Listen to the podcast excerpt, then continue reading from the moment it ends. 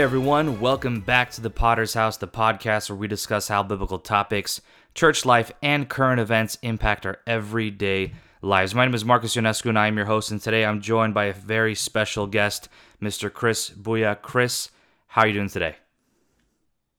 Great. Thank you so much, Marcus. I appreciate the invite. Yes, and uh, thank you so much for for being on. Uh, I know it was something we kind of just discussed about over the last couple of weeks, and I'm glad that we have this opportunity to dive into this particular subject and uh, just really uh, just see where God has been leading this conversation, so uh, the people can hear. Yeah, I can't wait.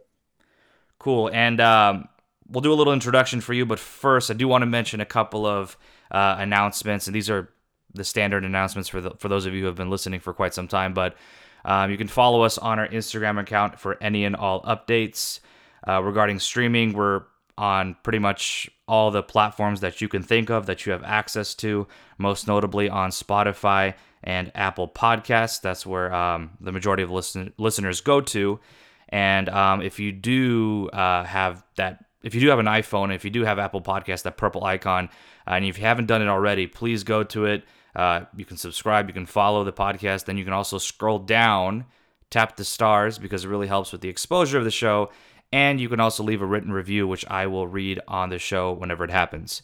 Uh, also, Spotify recently, over the last uh, year or so, uh, created a feature where you can tap the stars as well, a rating feature. So if you haven't done that uh, and you've done the iTunes one, you can also do that. Again, it really helps. I appreciate it. Thank you guys uh, for those of you who've already done it. Um, and that is that. Uh, I did mention a new feature for those of you guys who follow the Instagram account.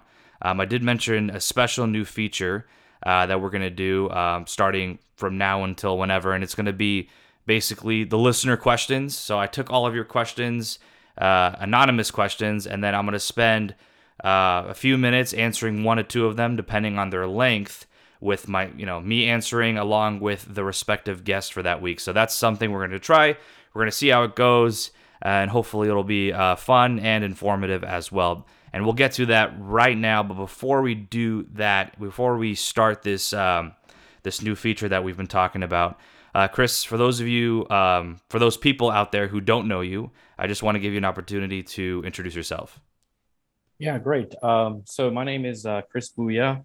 I'm from the uh, Metro Detroit area, and I believe through our uh, um, acquaintances and friends that we both have, uh, that's how we kind of came to know each other. Um, I know that uh, there's a few people that you've had on before, like Danny Kovac, um, who I am friends with, and so I've heard of your podcast before uh, this invite. Um, but yeah, like I said, I'm 36 years old. Um, I've listened to your show. Uh, you do a great job here, um, and so I'm, I'm happy to be a part of you know this ministry um, personally myself i've always kind of been uh, in the church or doing some sort of ministry uh, ever since i was young um, played in the, the church brass band like a lot of uh, young men and women out there in the Romanian pentecostal church uh, i did that uh, up until and through college um, but um, I, when i got back from college uh, i realized that there was a need to really help some of these high school students that uh, were having trouble understanding uh, the language in churches and that there was no Sunday school class for them. And so I asked the Sunday school director if I could lead a, a Sunday school class for high school students uh, during during church, uh, obviously in English. And um, so we started that, and it turned out to being four to five years of a great part of my life in, in, in ministry. And in that time, I met my my wife, who also played in the church band. Um, we've been married uh, 11 amazing years now, and we have three young daughters. So the the, the home life is, is very chaotic. um, but uh, then we stopped doing the uh, the Sunday school thing, and then we went to doing um, preaching. And so right now at our current church uh, in Royal Oak, which is a Hosanna Christian church, I'm one of the main Bible teachers at that church. Uh, I preach in English.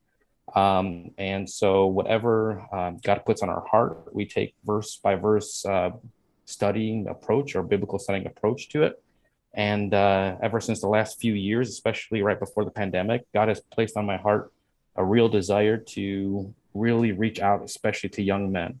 Um, I've been working with them through camps and ministries. I think that's where we met our mutual friend CJ uh, at uh, Camp Calvary Um, and so, so there's just these little small little pockets of whenever somebody asks me to come, whether it's a small Bible study or a youth camp with hundreds of teens, um, I'm always uh, on fire and ready to go and, and ask for God to speak through me. So that's kind of a little bit about myself. I'm sure there's a lot more, and I'm sure we'll get to uh, some of it in our discussions. But yeah, that's that's just a quick intro.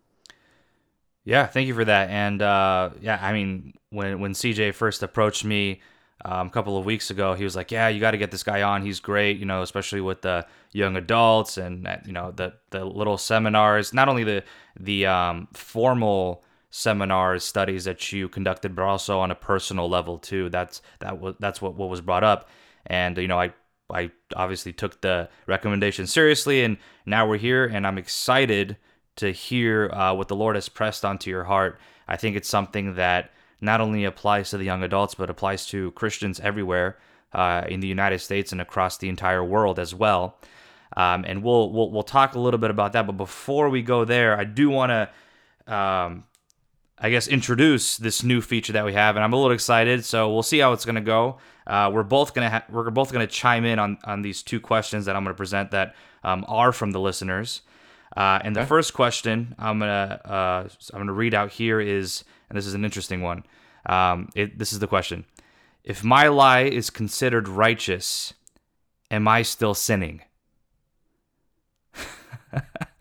uh, based off based off the screen reaction I hear see here from Chris, uh, you know, we're both kind of uh, chuckling at that, um, just because you know, considering a, a righteous lie.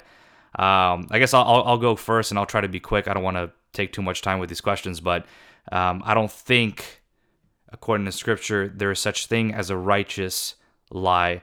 Um, obviously, as we look throughout Scripture, um, every time, I mean, heroes of the faith, every time that they lied, typically it was met with a with a consequence.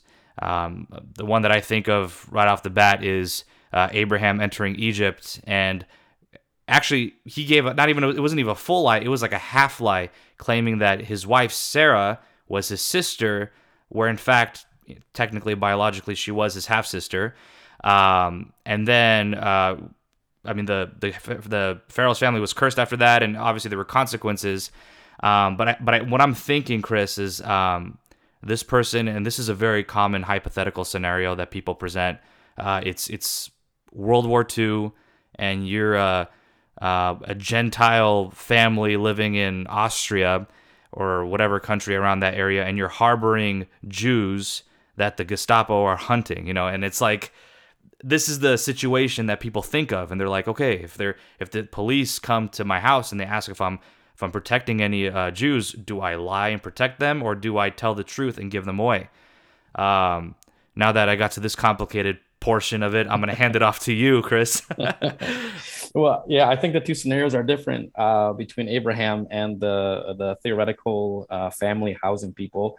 Uh, Abraham was trying to save his own skin, whereas uh, trying to harbor uh, a family that uh, you know that if you give them up would cause them to be murdered unjustly. That's a different scenario. So um, I think the the way I can answer this question is is with some personal experience. I, I do have um, my father and, and, my uncles who actually smuggled Bible in the time of communist Romania, and uh, they have they have plenty of stories of how God has worked. And um, one of the stories is that when they were transporting some of these Bibles, the back suspension of these old Dacias were like going to give out. I mean, you think they would have loaded them a little less, but they they loaded up these Bibles and they're super heavy, and uh, they got pulled over by by the police, and so they were very nervous and they were wondering what in the world are we going to do? And, um, you know, is the faith in, in their abilities or is the faith in what God's going to do? And so they asked, What do you have in your vehicle? Because it's hanging so low down in the back. And they said, Let's show you. And um, they opened the trunk and there there was Bibles. And um, they didn't do anything. And he said, What do you have in there? And he said, Whatever you see, that's what I got. And and they let him go. And my uncle truly believes that God uh, changed what he was seeing, or, or, or you know, cloaked what he was seeing um, to whatever it may be. Maybe it was fuzzy kittens or whatever it was back there. Um, but my, they learned a valuable lesson that they they allowed God to, to to be the one that did the miracle there, and they didn't have to lie.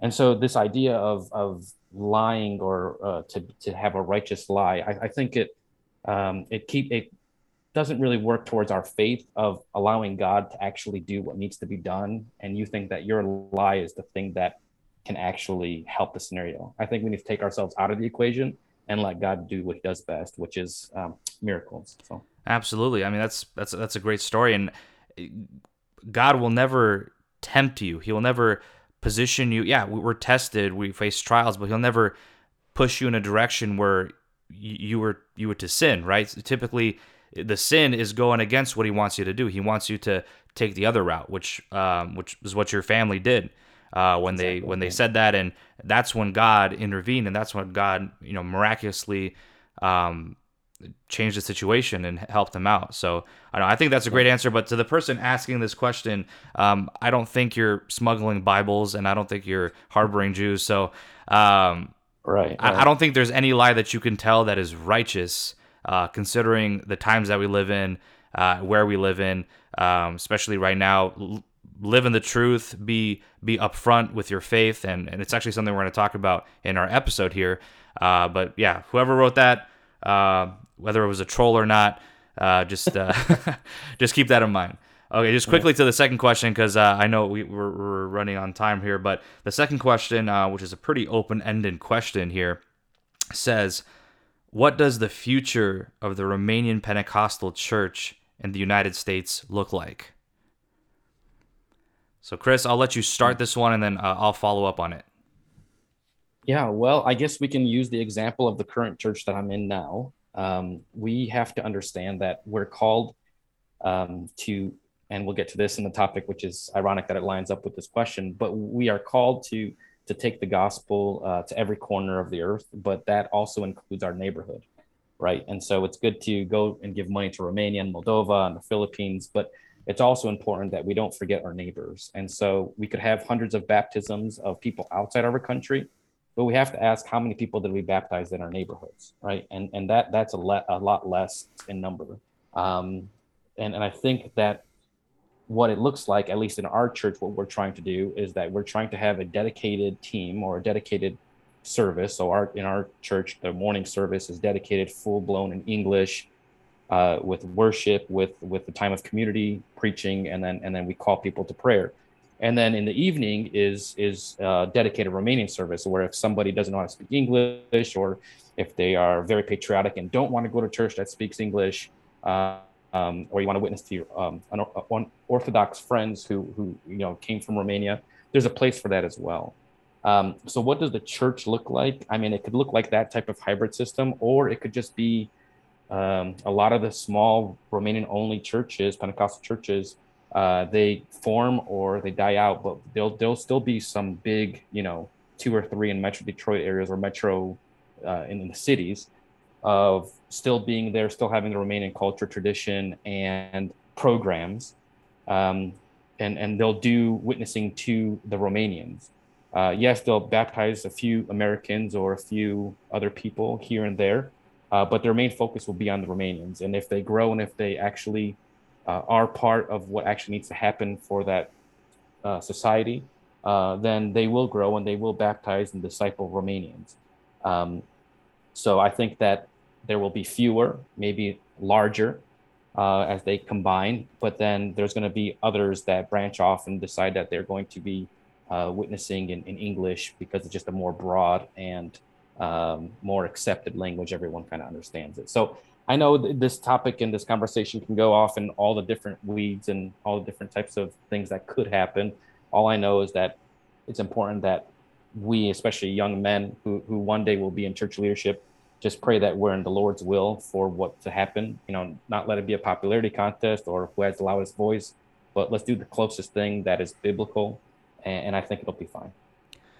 Yeah, that's absolutely. I, I agree with you 100%. That's a great answer. And um, I guess to add on to that, I, I think I have a hot take on this.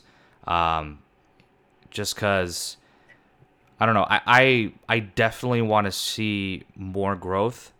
Um, I think I was just in I was just in class today, and uh, you know, I'm I for those of you following my Instagram, you saw that I, I just started my my MDiv Master of Divinity at at um, the master's seminary. So I had a class today with Steve Lawson, Dr. Steve Lawson, and wow. uh, he was just focusing on just the importance of preaching the word. And uh, he he spoke where uh, they had there was one time uh, where this church that he spoke at um, he preached the word and there were 20 baptisms that happened on that like evangelism night. And 19 of those 20 people who got baptized or decided to get baptized were members of that church. So i mean it, it was just crazy. He was talking about listen so many people within our church within our community just show up thinking that they're saved and they're they're not they're unconverted they they don't understand they they not that they're too bad for uh, the gospel, but they're too good for the gospel. They don't see themselves as needing to repent, or they don't understand it. wasn't articulated. So I think what we need to do, especially now that we're bilingual uh, and multi generational, and and to be honest, multicultural within within one church building, I think it's important to reach out to the younger generation and make sure that we're clearly dictating the gospel so that they understand uh, what what God's word says, and maybe not necessarily what they've learned from within their family unit, because you never know what they're going to learn.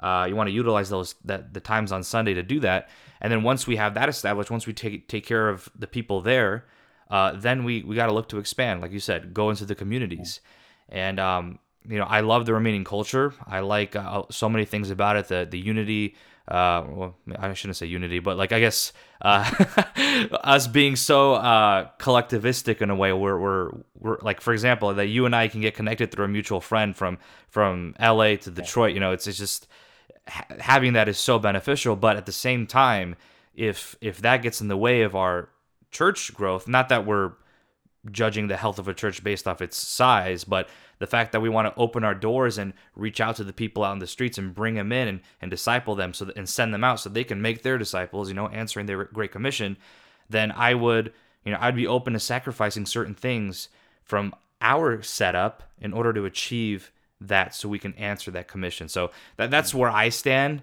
I feel like if uh, you know, obviously we have a spectrum of how conservative certain churches are within our community. Um, but if it, if there's a church that's so tight tight in their conservatism and they, they don't want to let go and it's Romanian this, Romanian that, we're Romanians and they just create a country club for Romanian people rather than a church that needs the church of Jesus Christ, you know, like um, the bride of Christ, then that's gonna that's gonna create an issue. And uh, that church, you know, maybe it's gonna stay intact. Maybe you'll have a few members for for decades, but um, that's not gonna be a healthy church. So I see it kind of transitioning, you know, keeping the culture, but at the same time making it welcome to people of other cultures as well. And I think that's so imperative in the times that we live in, especially right now where uh, people are being compromised by false teachings, prosperity teachings. Um, it's, you know, the information is being is traveling at a, such a fast rate through social media, through TikTok. So that's what I think we need to do. But at the same time, yeah, you're right. We, we need to take care of the people within first. I just think that's important. But we'll see. I don't know. The best way to answer this question is to wait 10 years and see where we're going to be at. Um, yeah. But yeah, that's that. So, wow, that was two long answers. That's good. Now I'm learning. I'm learning how many questions to, to bring, you know, for future episodes. But uh, thank you for answering those questions, Chris. Yeah, now, no I do want to jump into our episode proper here.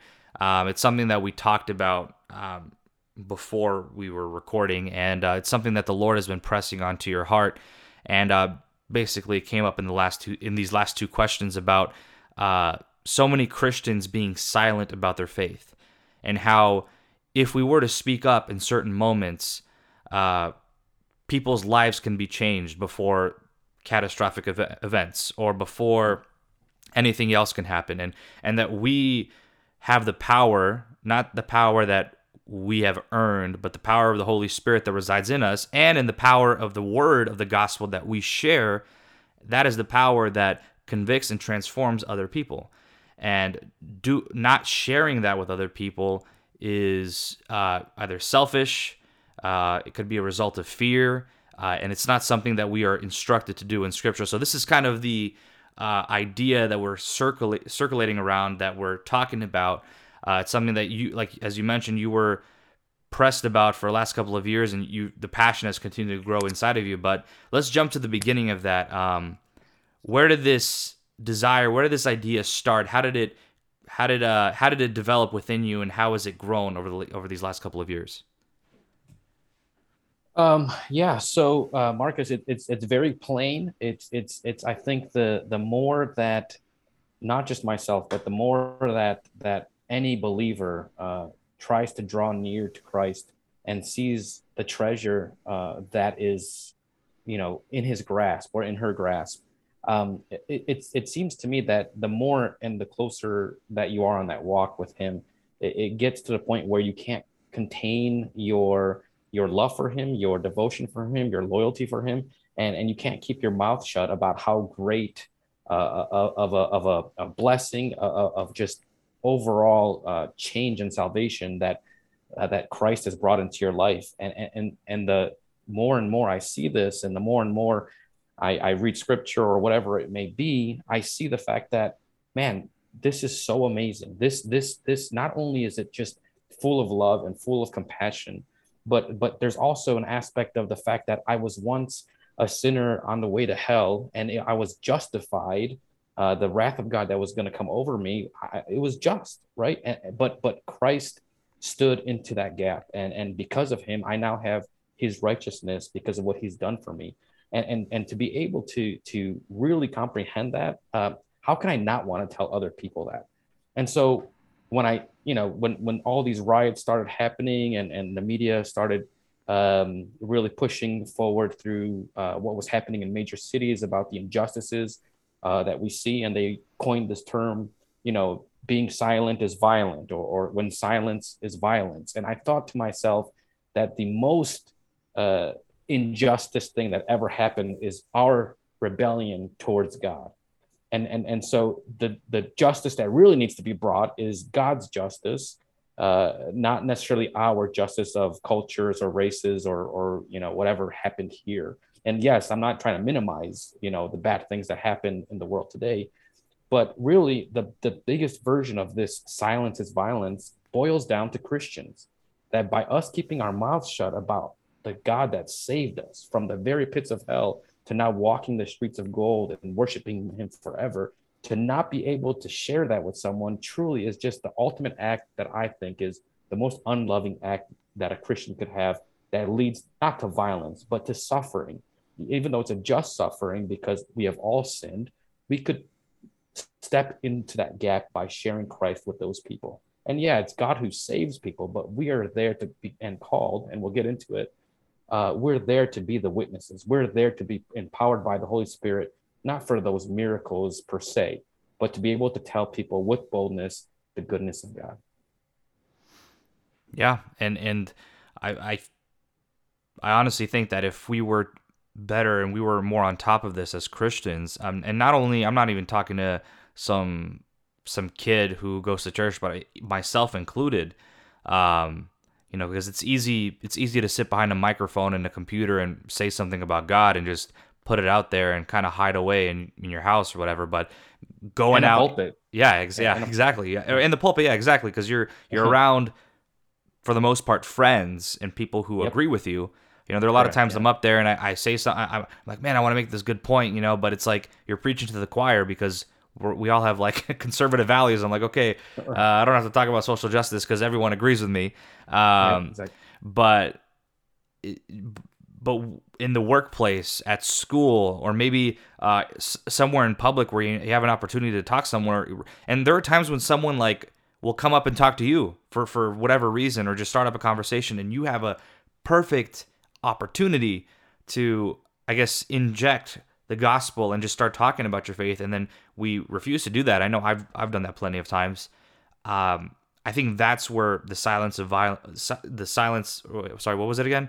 The when silence is violence. There. When or, silence yeah. is vi- yeah, yeah, when silence is violence, that's when it really um, that's when it really is when when that happens. Yeah. So uh, it's again, it's not just young people out there; it's old people.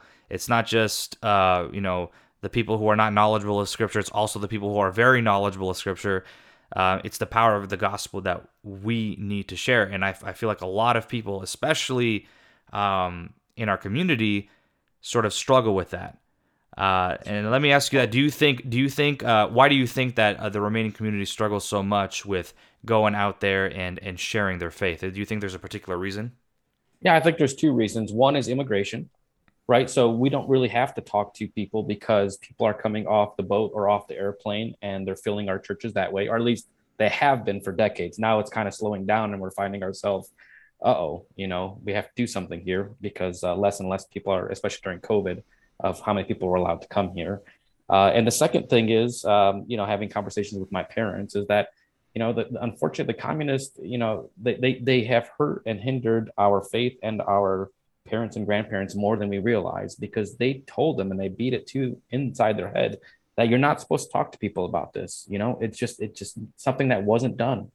And, and so you combine those two things. And so, you know, if they came here and they didn't talk to anybody, the churches wouldn't grow, but God blessed them that they had, you know, immigrants coming constantly every single year. And so, you know what, the churches kind of survived and that was the time when they should have grown to how are we going to do this when you know the tap of immigration turns off and i don't think they were prepared enough to be able to answer that question but i think that those are two big things that um, really hinder us from encourage or from them encouraging their kids like you and i and our children to actually go out there and say something because we think that well they're just going to come to church anyways but in reality uh, they're not.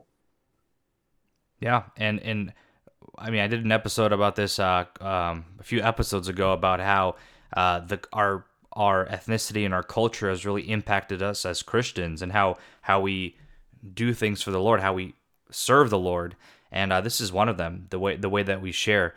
Um, I guess, as you said, like we were the, the the background that we have is to to keep quiet about this or to kind of keep away from certain people. And I feel like that's transition that's bled into this new generation where um, now we're not as open with. Um, even with our feelings, I mean, not not only the gospel, but even with our feelings or sharing things, it's always about hush hush. Uh, you know, keep your rep- maintain your reputation. Uh, don't don't try to you know it, they they'll tell us like don't try to stick out. You know, try to kind of blend in with everyone. Don't embarrass mm-hmm. us. This and that. And I think yeah. that upbringing uh, really now you place us into the real world. Now we're doing those exact same things. We're trying to blend in. We're not trying to stand out. Maybe we're a little on the shy side. Uh, maybe we don't know how to articulate the gospel because we grew up in a church that that says, "Hey, just be good and do this and do that and you know avoid sins." That we don't really know what it's like, and maybe some of some of us are just unconverted and we do not have the joy of salvation that will right. trigger us and set that flame so that we and motivate us so that we can go out and, and, and share the truth and share the gospel. So, I mean, all of these three could be potential reasons. Yep. Yeah. And the thing is, like, I, I think about this idea and, and, it's been placed on my heart recently because uh, just to, to show the value and the magnitude of actually being a Christian. What does that mean? Understanding what God's done for you and understanding what the gospel of Jesus truly means uh, for anyone listening to the podcast that may be struggling with this idea that you know may, they might not have friends or they might not have value or, or, or that they're a nobody understand this if you are a christian and if you understand what god has truly done for you uh, you have more worth right? And you have more knowledge and you have more uh, riches in, in in in just your you know in your thoughts and your mind and what you know in your wisdom. Uh, and you're worth more than Jeff Bezos or or, or, or uh, Elon Musk or anything like that because they they they have a few you know things that they can change here on Earth with their companies and with their money. But what you have is you have the knowledge of God, knowledge that people have died to hear, uh, and and you have that knowledge, and and and you could be able to change uh, basically the the outcome of people's eternity with the good news that you have. I mean, you are basically the front line that God has sent us in this great commission. There's no plan B. You are it, and and and you should be encouraged by this that God is is using you, right? You are the vessel in which God uses to be able to enlarge His kingdom, uh, and and that all happens by by speaking, right? This idea that people will come to Christ based on my actions, right? It, okay, let, us just take the, this as an example imagine you had the knowledge to know that there was going to be the Holocaust, right, in, in, in World War II, uh, in, in Germany and all around uh, Europe. And you found yourself with this knowledge in 1930, right? Uh, you wouldn't go around saying that um, based on how I live my life and people ask me questions, I'll let them know of the coming disasters that are coming over these people and over this nation, right?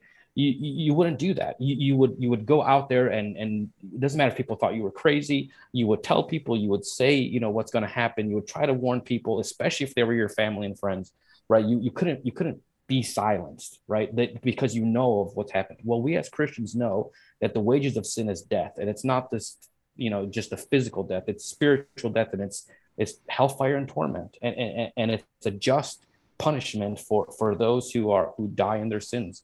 And and you would not so it's worse than the than the ovens of auschwitz right? It's worse than that. I know it's horrible to say that right? We still have to respect you know the travesties and the suffering that the jewish people went through. But if you went to germany with that knowledge and you said nothing you would be probably perceived the worst person in the world because how could you not speak up?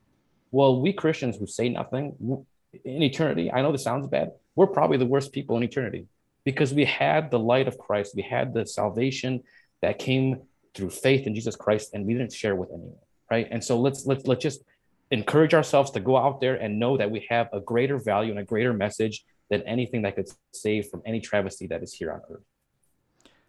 Oh yeah, absolutely, uh, and um, even even if uh, like for example, if if we're thinking about the Holocaust, it's hard for us to relate because we don't really know anyone personally that has gone through that, whether they they passed away or they, they survived it.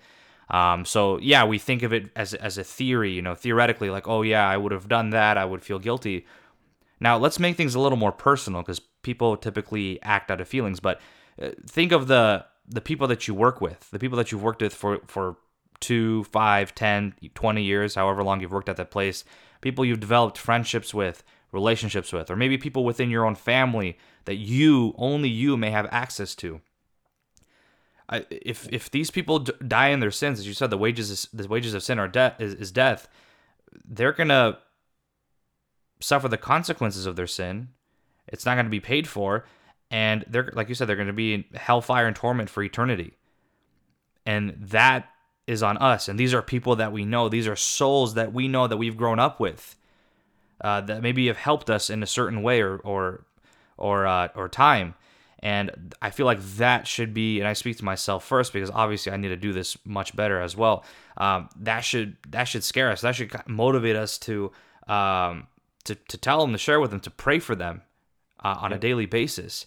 And it's something that uh, we, we we don't really do. And um, I know we kind of touched on this earlier, but if you feel like you're not qualified to to share this, if you feel like uh, you know, you didn't grow up in a you know a good enough family, or or your father wasn't a good father, and this and that, and you say like, oh, who am I to share the gospel because I'm you know I'm not a preacher or I'm not uh, I'm you know I have no business doing this. Let me tell let me tell you this right now.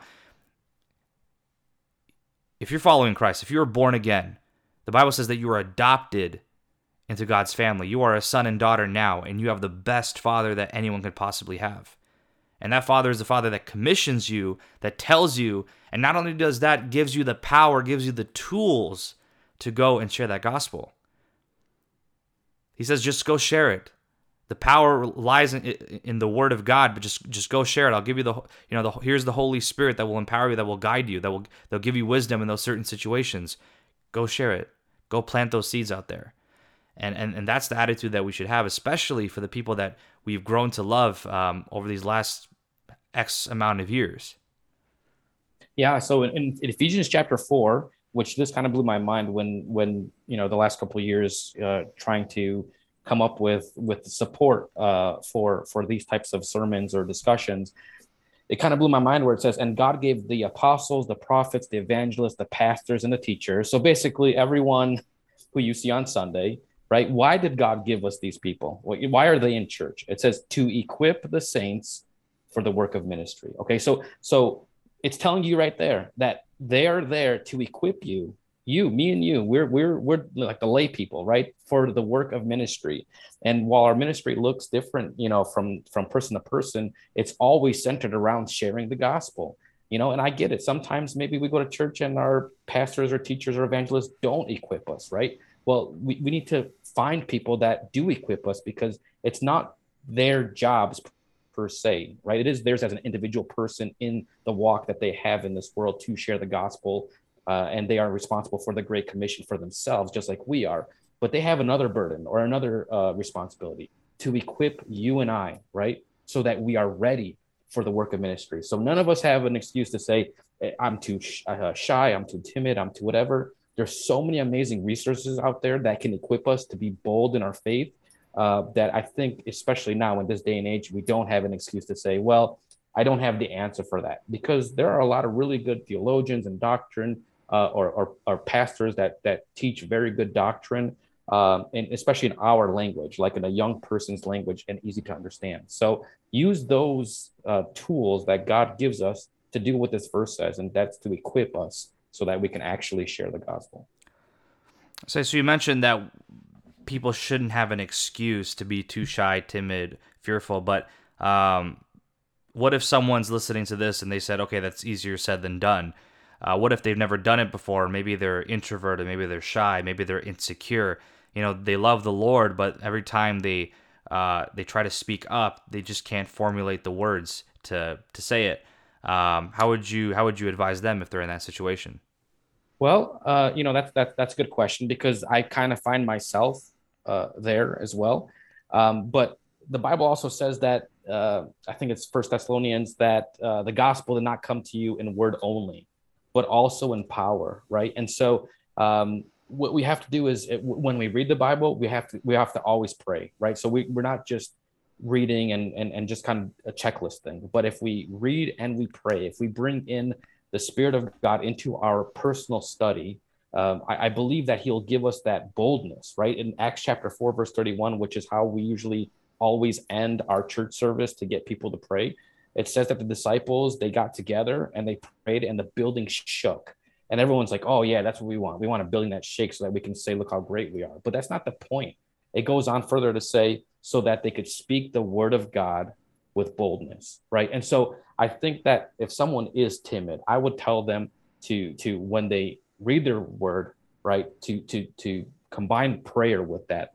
And I believe that the Holy Spirit, just like in Acts chapter 1, verse 8, the main reason we have and God has blessed us with the Holy Spirit and the reason that we walk with and He and He's in us and all around the, the our, us believers, right? Baptized in the Holy Spirit says you will receive power from the Holy Spirit and you will be my witnesses, right? This is the big thing. I think this is the culmination of everything that God calls us to do and the culmination of everything in which God gives us, all the spiritual gifts and all of our, even our earthly and material blessings, pushes us to being witnesses for Him so that we can show people that, you know what, maybe I have money, maybe I don't have money, but that's not what I worship and that's not what makes my life of any value. Maybe I have a spouse. Maybe I don't have a spouse. Maybe I have kids, or maybe I'm barren. But that's not what shows what is valuable in my life. What I have or don't have always pushes me to sharing of being a witness for Jesus Christ, right? So all the signs and the wonders in the in, in the New Testament, right? I, you know, from prophecy to speaking in tongues to to healings, they're not just one-off events. They're events that do what? They push the the messenger or the witness to give authority and validation to what he's saying is true. And so I I don't you know it's weird to see healings or weird to see prophecy or weird to see these gifts of the spirit in our churches when they don't push you to either equipping you to witness or to give validation to what the person is witnessing. So if you're timid, understand that you need the power of the Holy Spirit to come upon you. And the way you do that is by reading, by praying. And when he comes upon you, man alive, you'll you'll you'll notice a difference. You'll notice a difference because that power, uh, that's quite something. Okay, so we just addressed the question to the people who, let's say, these people want to share the gospel, but they they feel ill-equipped or um, shy, timid, fearful, whatever. So those are those people that we just addressed. Now, let, I want to mm-hmm. address a different group of people, and obviously, in, in, the the beauty of having a podcast and listening, you know, by yourself is that you can really evaluate yourself. You can look retrospectively. You can see where you stand, and um, you know, and and if this is you, if you fall into this category, there's, I mean, there's no shame now. I mean, you obviously seek repentance or seek the Lord. Um, but what if there's a Christian out there who believes the Bible, believes God, goes to church, thinks that he or she is serving well, but in their heart they just don't have that desire. They don't care enough to share the gospel with with strangers around maybe let's say they don't have anyone in their family or, or close uh, friend group that that isn't saved, so they're they don't have a personal connection. But for the people out there, the people that they work with, the people that they encounter every day, there's no desire, um, there's no press uh, to go and share the truth with them because they just simply, you know, frank, to say it frankly, don't care. How would you advise those people? Yeah, yeah. Um, I mean that that type of thing is so. I think people are scared because they think that speaking to people about God is is trying to win an argument or trying to convince them of something. But the idea is that we're not trying to win an argument. We're trying to just state the fact. We're trying to just state what God did in our lives and where we were in, in the pits and in the miry parts and in the depths of hell and and how how we were saved. And and and, and so uh, this idea is maybe we're hindered and or we don't have people and we don't want to talk to people because we think it might be we might be labeled as something or you know we're not equipped enough to be able to win that argument um, this idea is that you know god came in the flesh on the earth for being able to uh, not only do what he did on calvary uh, and save us from our sins but also to tell the people the truth to repent and let them know that the kingdom of god is coming. You know this idea that you can be a christian but not let the holy spirit you know uh, push you one way or another to me is, is strange because it, it, says here you know it, when the holy spirit comes upon you in acts chapter 1 verse 8 where we talked about that word coming upon you uh, in the greek now again I, I don't have the best knowledge when it comes to greek but i looked it up and it's the same word that you would use when when when a other country would uh, attack or take over uh, that neighboring city or country or whatever. And so it would be completely taken over. One flag would go down and the other flag would go up. Well, you as a dear Christian, and trust me, I struggle with this too. My flag has to go down and his kingdom flag has to go up. And, and that's what happens when the Holy Spirit comes upon me. I, I you know, I don't want to offend anyone by saying this, but just because I spoke in tongues doesn't mean that the Holy Spirit has come upon me. What really shows is that my my the the Holy Spirit has come upon me, has taken over me, has done battle with my flesh, my soul, took my flag and threw it on the ground and put the, the flag of Christ in there. And whatever he determines or he says, whether I like it or not, that's what I have to do. You know, it says to share in his suffering. Well, you know, there's two forms of suffering suffering for his name's sake and suffering because of our bad choices. And the Bible says share in them. You know, it just, I, I, that's what I would tell somebody that says that, well, I, I just don't want to do it. I don't feel like I'm inclined to do it. I would say reevaluate, my friend. Reevaluate the Spirit of God speaking to you, and and let's get let's get let's get to work. Yeah, absolutely. The the the spiritual fruits is what validates the spiritual gifts.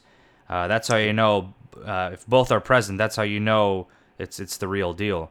And uh, you know, I guess another another possibility may be that um, maybe you're under I guess under this under I guess understanding or you you believe that you are saved uh, or you believe that you're serving just because you sing in the choir or you play in the in the symphonic band uh, but you, you have never been truly repentant of your sin and you've never recognized the gravity of your sin and how much mercy and grace was shown to you through Christ um, that you would want to take that news and share with other people. And I think a lot of people who don't care don't realize how sinful they were and don't oh, and don't yeah, realize what Christ has done for them on the cross. Because if if we realize and we are aware of what Christ has done for our sin on the cross and for mm-hmm. our salvation, then I promise you, and this is what the joy of salvation is. I promise you, you will have that desire to share it with other people. You will you will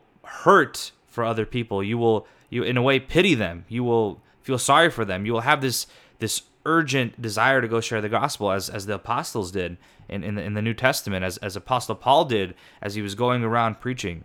Uh, not only to the people, uh, you know, within the churches that he planted, but to the, especially the the Gentiles too. He had a heart for the Gentiles. He was the apostle of the Gentiles. So um, that's something that we have to consider as well. Like, what what is what is your status? Like, where do you stand? Um, right. And and yeah. uh, don't get me wrong. I feel like sometimes we have peaks and valleys, and there will be times where uh, you know we'll have a bad day and maybe we're not going to share the gospel or we don't think about it twice or we're, maybe we're overwhelmed with a trial that we're going through that we don't really think about it um, maybe it could be seasonal but if it's if it's consistent and it's persistent and you never feel that desire i would strongly encourage to reevaluate your spiritual I guess your spiritual life. Yeah, the way the way I see it um, is is uh, Jesus uh, says to the unclean woman uh, after he forgives her sins uh, when she washes his feet, uh, you know that she was forgiven much and so she loves much. And I, I think that some of us, you know, who think that we've been Christians our entire life and we're not that bad, we're morally conservative, we don't drink, don't smoke, or if we do, it was only one time, or you know, stuff like that. We we we don't understand the gravity of how much we were forgiven and so that limits us to loving much. So we think we're forgiven little, so we love little. And then therefore we think that we don't have to share the gospel. But those of us who truly understood what happened at Calvary and just the small sins that we consider small and what Christ had to go through to be able to forgive us of those sins, everyone was forgiven much. I know that it says there, whoever's forgiven little loves little, and whoever's forgiven much loves much. We need to understand that when we come to the realization that we've been forgiven much, uh, it, it'll bring out the love uh, quite quite a bit more, and that'll lead to us sharing the gospel with others, without a doubt. And we have to recognize that regardless of where we stood, regardless of where, what our past was and how how bad we think we were, um, I mean Romans six twenty three. We'll say it again: for the wa- the wages of sin is death. So whatever sin, no matter how bad or or uh, not as bad or how big or small you see it, uh, even if it's a righteous lie, you know, um, to bring back the previous question, uh, it's yeah. it's still equals death, right? The consequence of that sin, as small as it as it is, still results in spiritual death. So, um, I, I think it's so hard, especially for our generation. I mean, even me personally, I'm um, growing up. I, I didn't really, I didn't really do anything. I didn't leave the church. I didn't like run away from home. I, I wasn't on drugs. I, I didn't do any of that stuff.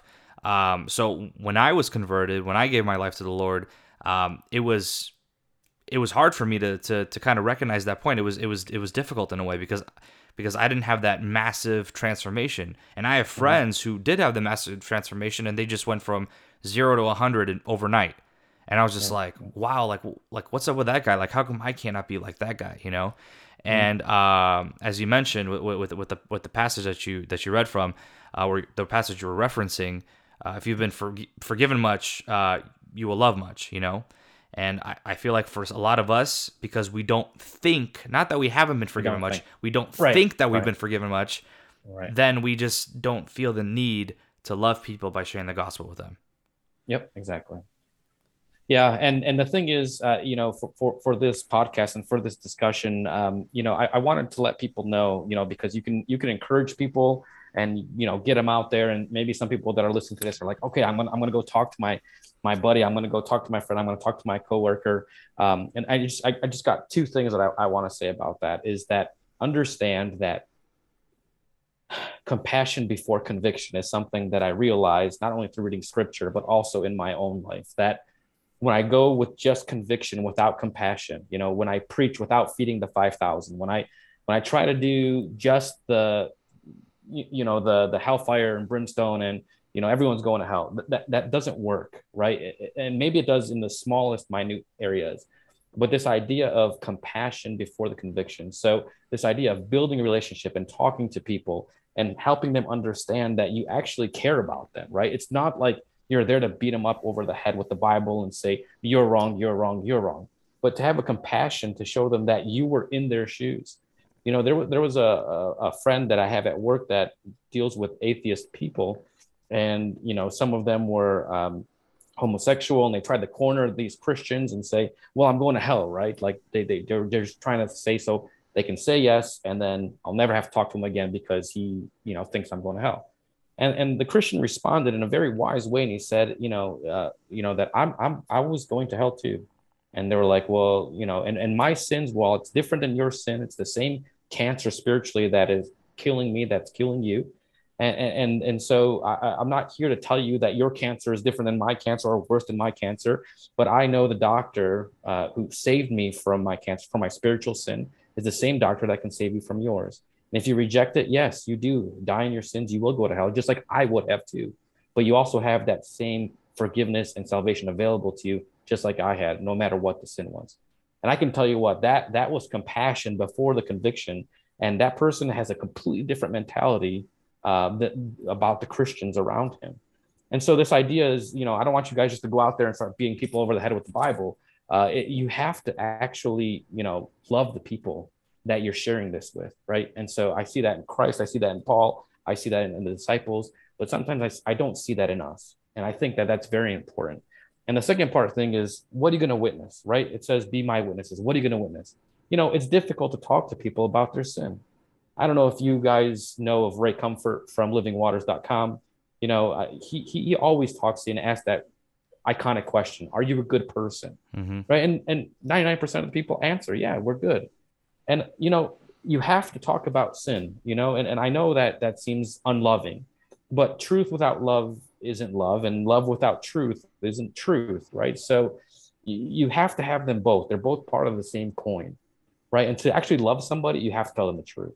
And to actually, you know, because like you think about it, a doctor, right? If he's a good doctor, he's not going to keep away a bad diagnosis, you know, from you because he wants to be perceived as a good doctor or as a friendly doctor he's going to tell you in a kind and loving way that you know you have this problem in your body and we can work together to get it out same thing witnessing. You got to talk about sin. We can't just say god loves you and god bless you and come to church. You know that that's that's that's that's not what what what we're talking about here.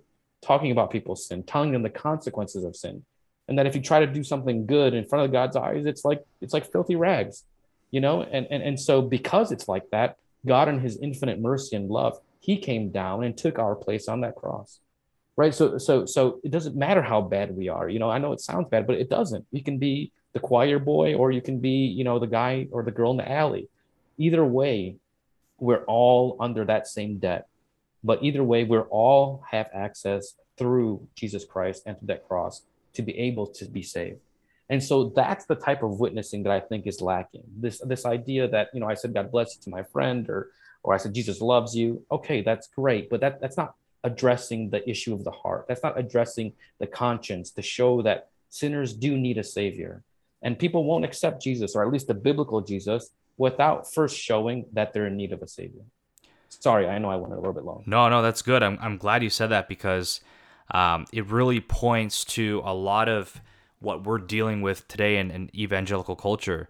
Um, telling someone Jesus loves you, God bless you, um, by its like telling a a non an unbeliever that by itself is easy. Why? Because they're going to be receptive to that. I know. I remember when I first started uh, trying to do some street evangelism, uh, and I'm, I'm, not an evangelist by any means. Doesn't mean I don't have to evangelize, but we evangelize right, in different yeah. areas and callings of our life.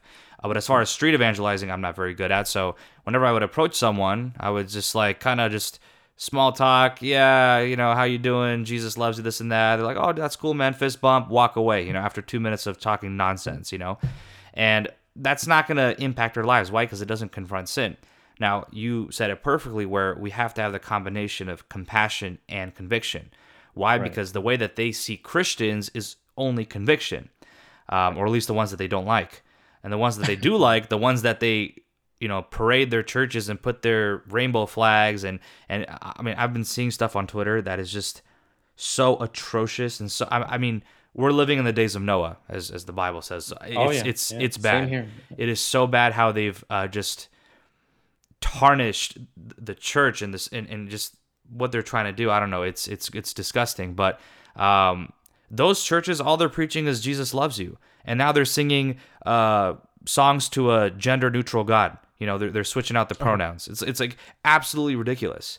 Now, the beauty of scripture, the beauty about preaching the gospel that comes straight from expository preaching, that comes straight from the word of God, is that intertwining that mes- message is both compassion and conviction. Mm. Um, I know they say like when you're preaching a sermon, uh, the the listeners. I mean, if you if you preached a good sermon, the listeners will either be convicted or offended. One of the one of the two yeah. things, right? Uh, if, if, if, if they're neither, then it, it didn't impact them, you know? So you have to, yes, show the compassion, but you have to present the truth in a way that if they're not convicted, then they have to be offended. Because if it's if it's if it's neither of the one uh, neither of those two, then it, it, didn't really have much of an effect. But yeah. uh, we have to understand that yes, we have to present it in a loving way.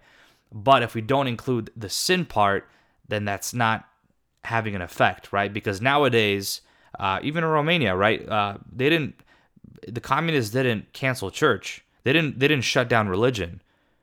They just made the churches register to them, right? So we control what happens. So we control what you say. So we have a say in what you say. Uh, the enemy is not going to come down and try to shut down your church. No, he wants to grab a hold of your church and he wants to remove confrontation of sin so that all those people uh, in the in with the drag shows and all all that stuff that's going on with their crazy Christian hype parties and and and we see this in, in a bunch of mega churches today. Um, they're just going to happily dance their way to hell, you know, in, in, in, in that context of how they just how how they express themselves and how they continue to live in their sin without confronting it. And um and again, the other people who don't have any love that we talked about, who just have conviction, who just uh, don't love their neighbor, they have to reevaluate themselves too because uh, maybe they don't understand what the gospel has done for them. So it, it's on both sides, but as you mentioned, compassion and conviction has to be perfectly balanced and intertwined in how you present the gospel. Right. Yeah. And I think that the best way to kind of, you know, to, to be, uh, to be able to give an answer, the Bible says, right, for what you believe in, right? And I know sometimes that's that's difficult, right? I, I just want to plug in real quickly here. I know there's many different people that you can listen to either online. I'm just saying if you're on Instagram all day and TikTok all day, TikTok all day and YouTube all day, you know, look up Jeff Durbin, look up Ray Comfort, look up Ken Ham, right? you know, it's interesting to see a debate between Bill Nye the Science Guy and Ken Ham, and and and just see him wipe the floor with how true the Bible is using the science, right? It's interesting to see Ray Comfort, you know, and and see how he talks to people on Huntington Beach and asks them these questions, which you know the the the reply back to him is going to be very similar, if not the same reply that we'll get when we talk to people, right? Because people's hindrances about believing in God is roughly the same, you know and then Jeff Durbin, I think he does a good job because he goes to college campuses and he and he talks about things like abortion or any other other things. And so you'll see that type of college age students argue against scripture, and you'll have sound doctrine, uh, uh, you know, as an answer. And you write these down and you meditate on these things so that you do have an answer, so that your compassion and your conviction are both uh, real. It's, you're not just reading from them from the Bible. Uh, you, you're living it out yourself, and you have the answer to what they have. Now, don't be scared if someone asks you a question and you don't know the answer. You know, be humble about it. Say, you know what, I, I don't have that answer, but you know what, give me a week. Give me, or next time we talk, I'll, you know, I'll, I'll find it. I'll find it out for you. You know, I don't want to say I, I have everything, um, because I think that that way, uh, there's always going to be obstacles when we talk to people. There's always going to be obstacles. But one of my favorite characters, or actually the favorite character, obviously besides Christ in Scripture, is John the Baptist. I, I, mm-hmm. I, love John the Baptist. Okay, because nobody wants to be like John the Baptist. God, Jesus says he is the greatest born of a woman, and yet nobody wants to be like him, right? And it's and so it's it's it, I want to be pleasing to God, and and I want to be great in God's eyes, not, not in man's eyes. Well, he says this in Luke chapter three: prepare a way for the Lord, make his path straight. Every valley shall be filled, and every mountain and hill brought low the crooked passes, the crooked places, excuse me, shall be made straight, and the rough ways smooth. All flesh will see the salvation of God. He's saying here that there's going to be obstacles, you know, to getting to see the salvation of God. But every obstacle, you know, I, I look at this way. These are the two obstacles: fear and arguments, right? This idea of overcoming fear. Well, here, this is how we overcome fear. Hebrews chapter 13, verse 6. We say this confidently: the Lord is my helper, I will not fear. We see in Second Corinthians chapter 10, the weapons of our warfare are not carnal, but might in God for pulling down strongholds. That's faith and power. And last but not least, First John chapter 4. There is no fear in love, but perfect love casts out fear. So this obstacle of being scared, we can get over, we overcome this. It's the same thing that would happen if if if your kid fell into the pool, uh, but it was in winter. The pool is winterized and it's freezing outside. Um, right? Just because he falls in and and the the environment or the situation is uh, more diff is different or it causes suffering because yeah, jumping in the water when it's freezing cold is going to be more painful. But you don't think about that. You overcome that fear uh, because of the love that you have for the kid, the fact that you're empowered and you're stronger than that child to go in there and pick them up, and the faith that you have that you, you know if you don't if you don't go in there, uh, no one will, right? And so you got to go in there and you got to jump in there right so that's that's how we can overcome fear overcome obstacles man there's so many uh, overcome arguments there's so many right well my god doesn't punish or or or my purpose in life is to be happy or, or I think my good deeds will outweigh my bad. All these questions, I'm telling you, there's good theologians and good pastors out there who have answered those questions for you already with biblical principles intact with Bible verses. Find them, reach out, you know, to to to to these resources and put them under your belt and, and meditate on them. And I bet you when you start talking to these people, all of those valleys that were in your head that you know you could never be filled to talk to your boss who you know employs you, you know what? Now you have the confidence to talk to him. And all those mountains and hills that you saw that were just, I can't talk to this person, they're brought low. Why? Because your fear and the and the and the arguments are overcome uh, in such a way that we can actually speak the goodness of God. So that was kind of like the the summary, I think, uh, uh, uh of you know how do we actually get there? Because I, I'm not going to lie, it's difficult and it is scary. Like you said, it's easy to talk behind the microphone on a podcast or maybe on a microphone behind a pulpit and it is difficult. I, I I'm so much more confident in church than I am at work. But as long as I'm speaking at church and at work, I'm happy. Uh, the problem is when I'm only speaking in church, and I'm talking about myself first before I could ever ask anyone else to do this. But I found in my life that overcoming this fear and overcoming these arguments has helped tremendously uh, to put these valleys filled and these mountains to come down so that these people can see the salvation of the Lord. Yeah, Absolutely. And I guess, like, as a summary to kind of have a short checklist of what you need to do uh, or what you need to have um, before you can effectively do this is, um, I guess, number one, evaluate your life and see, like, am I born again? Am I a Christian? You know, do I trust in Jesus that He died for my sin? and am I am I just humble hum, humbly submitting myself to Him? So I think that's the first thing that we have to understand, right? Because um, it's the most important. You know, we gotta as they say on the airplane, you know, put on your mask and then put, you know, help the person next to you. Um, secondly, we have to, I, I think we have to be really understand. You don't have to be a theologian, but you have to understand what the gospel uh, states, and you have to under, you have to be able, you have to be prepared to answer um, predictable questions that the other party may have, and they're typically the same. You know, uh, yeah. they're they're, they're going to ask, why does God punish uh, good people. Why does God hate this? Why does God hate me? They're, they're pretty much the same, like four or five questions that they'll ask. So be equipped, be able to. Yeah. Why does God send people to hell? Yeah. Yeah. Why does He send people to hell? I've been good. Why am I not good? I've, all I've done was good things. Uh, like, oh, that was just like a little, you know, righteous lie, as as, as we talked about before.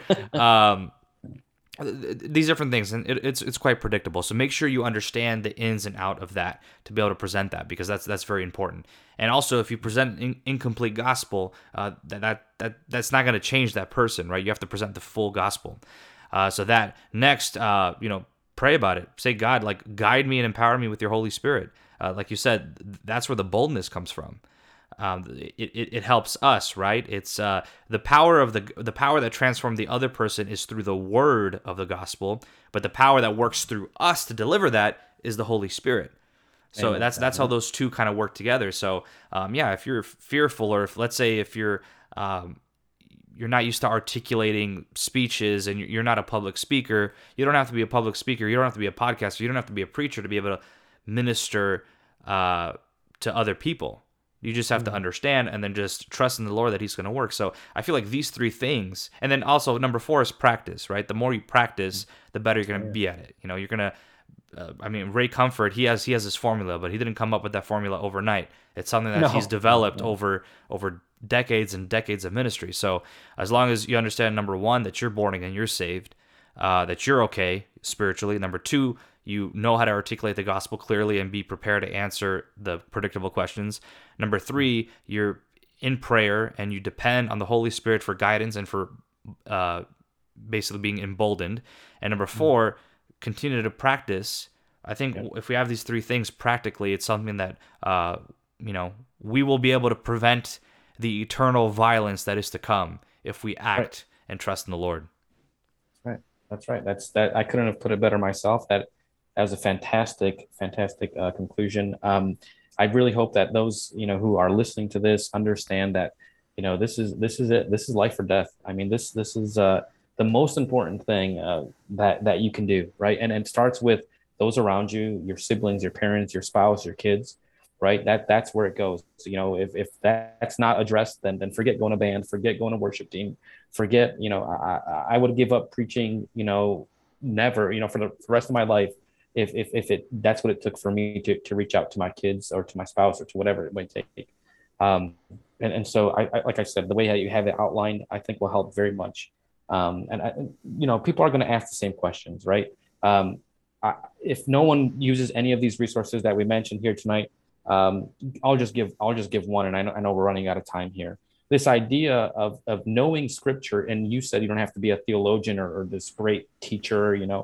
Which uh, congratulations, by the way. I saw I saw the post that you got uh, accepted uh, to um, the masters. Um, Thank you very much. Seminary. That's awesome. I, have been on the uh, fence of going to Moody Bible College, uh, taking online classes for the last seven years. But uh, once kids came in, it kind of made it impossible. Even though hopefully one day I'll be able to do that. But uh, this idea of you just you just have to understand the, the, the scriptures in the most simplistic way, in the most simplistic terms, because that's the best way to kind of explain it. This idea of and it answers the question: How can God send people to hell? You just have to give them a simple simple scenario, and sometimes you know you have to wait for the Holy Spirit of God to give it to you. Let's say you you wrong your child right? What authority does that child have over you? Nothing. So what's your what's your punishment for lying?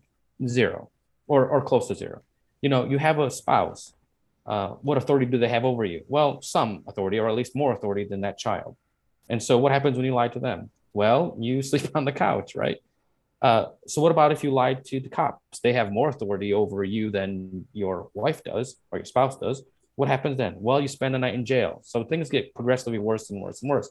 What happens if your lying is treason in front of a, the Senate or you know federal judge? You know, you could be sentenced to death.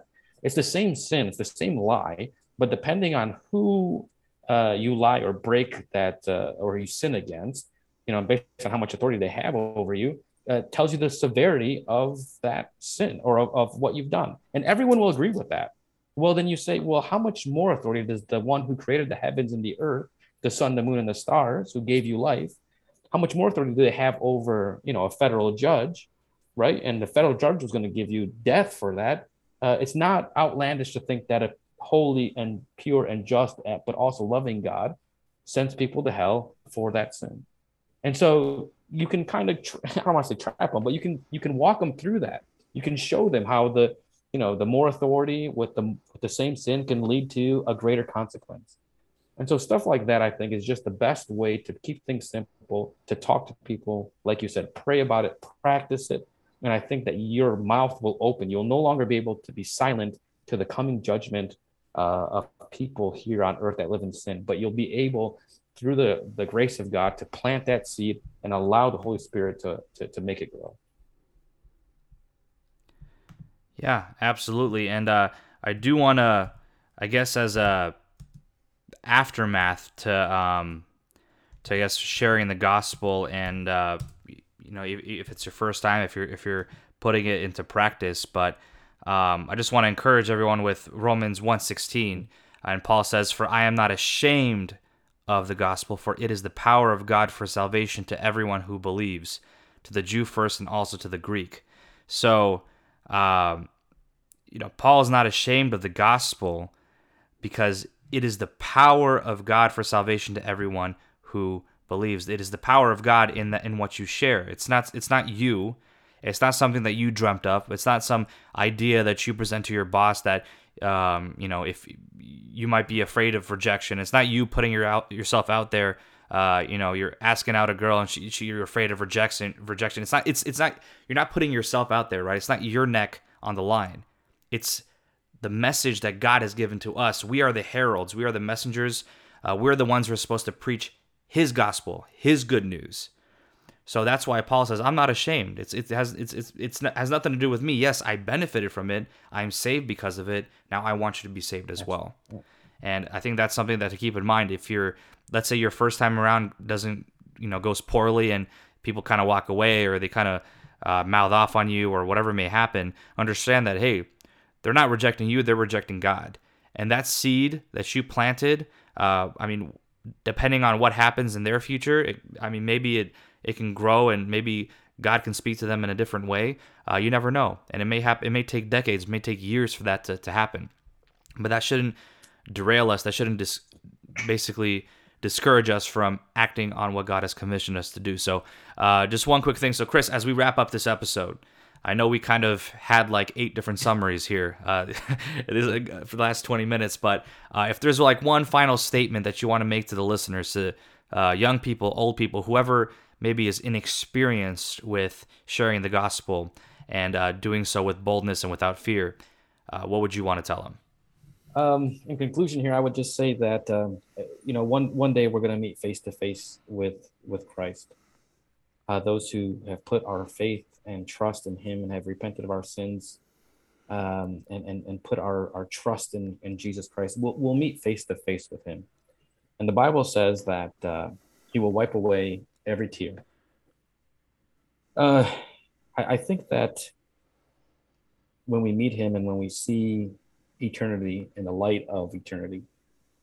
Uh, I think we're going to be overwhelmed with a sense of grief and a sense of sadness of all of the people, all of our siblings, all of our the spouses, the coworkers that we didn't have we we had the chance but we never spoke to them about this jesus we never spoke to them about this salvation about this faith that got us into the kingdom of god to be able to spend it in eternity with christ and I think we'll we'll be bawling like babies. And I, I think that Jesus, when He wipes away our tears, I don't think it's a tears of uh, of uh, you know we were hurt on this earth, or we suffered on this earth, or we had cancer and now we don't have cancer, or we were mute and now we can speak, or we were lame and we can now walk. I, I in my own interpretation of the scriptures, which I would like to share with you guys, uh, is that I think that He wipes away the tears of those who we didn't speak to uh, and that that sense of grief and sadness uh, to understand that it you know in, in a sense that it's God's got everything in control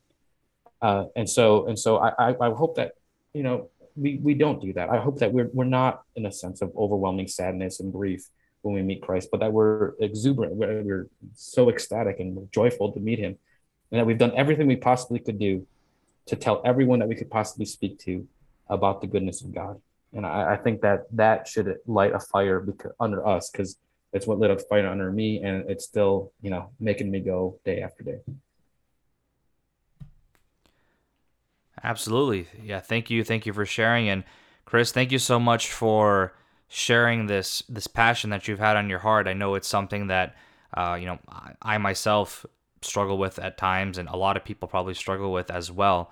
Uh, to kind of break out of those barriers and uh, understand that this is what we need to do. So thanks again. I, I really appreciate you being on uh, on this uh, episode, and uh, I hope that uh, we can collaborate in the in the near future as well. Sounds good, Marcus. Thank you, man. God bless you, and uh, I again I appreciate uh, everything that you do, and and for the invite. Yes, absolutely. Thank you. And and if people want to find you on on I don't know on the internet, just for any reason. I do this with yeah. everyone, so I don't know. I, I'm I don't think anyone's gonna have a problem. Uh, maybe they'll they'll DM you and encourage you to to sign up for Moody. Uh, who knows? maybe it's pro- it's providential that yeah, that'll happen. Yeah. But if that's the case, where can they find you? Uh, if you YouTube Hosanna Christian Church, uh, that's where I uh, mostly minister to. Uh, you know, or if you even YouTube Christian Buia, um, it, will come up. I'm sure something will come up, but yeah, I'm, I'm on Instagram. I'm not on it a lot because uh, I have small kids, so I don't have too much free time. But it's the it's my name Christian underscore Buia, and uh, so those are two ways that you can you can find uh, me on either social media or on YouTube if you want to hear more uh, sermons uh, about this type because I've been trying to uh, preach the gospel for all, you know almost three years now, and it doesn't matter what verse I'm assigned or what we talk about. In the end, we always bring it back to Christ. Uh, so I, I like mm-hmm. to say that I've been preaching the gospel for three years, whether we're talking about Noah or whether we're talking about David. Uh, either way, we can always bring it back to him. So, but I appreciate it. Yep. Thank you for sharing. And that's where you guys can find Chris. And for you guys out there uh, listening, thank you so much for tuning in. I know we've been kind of spotty with episodes this summer. Um, as I had mentioned earlier, and with the Instagram posts and everything, there's there was a lot of life changes that happen, and there's like a transition period. So hopefully, um, over these next couple of weeks, we'll have a few episodes, and after that, we'll see. I'll, I'll, I'll do my best to to stay on top of it.